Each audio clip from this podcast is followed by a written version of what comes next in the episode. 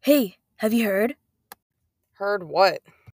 I heard that a musical for The Little Mermaid is being put on by Benjamin Franklin High School. A musical? Now, why wouldn't you tell me about that? You know I don't like musicals. Yeah, of course I know that. It's just that you're going to be missing out if you don't watch it. Do you even know what The Little Mermaid is about? No, I've never even heard of it before. Really?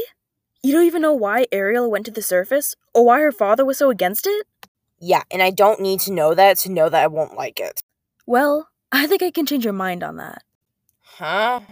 Her father, being the overprotective guy he is, has a reasonable fear of Ariel coming into contact with humans. Ariel, being always the rebellious one, ventures closer and closer to where humans might be, curious as to how they live. Well, maybe her father has a point. One day, Ariel saves the very life of a prince and falls in love with him on sight. Isn't that wonderful? Isn't it true love? I think it's just a load of baloney. Hey, it's more than just that, you know. Not only is it a story of love and romance, but it's also a tale of witchcraft and danger. Okay, go on. In order to go to the surface, she makes a deal with a sea witch in order to gain two legs. However, those legs come with a price.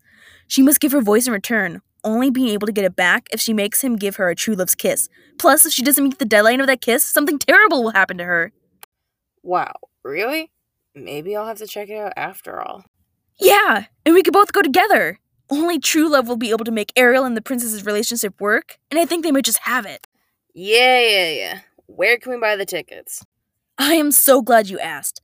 That means we could really go together, right? If I'll make you stop bugging me about it, then yeah. Let's go get the tickets right now then. What? They're already available?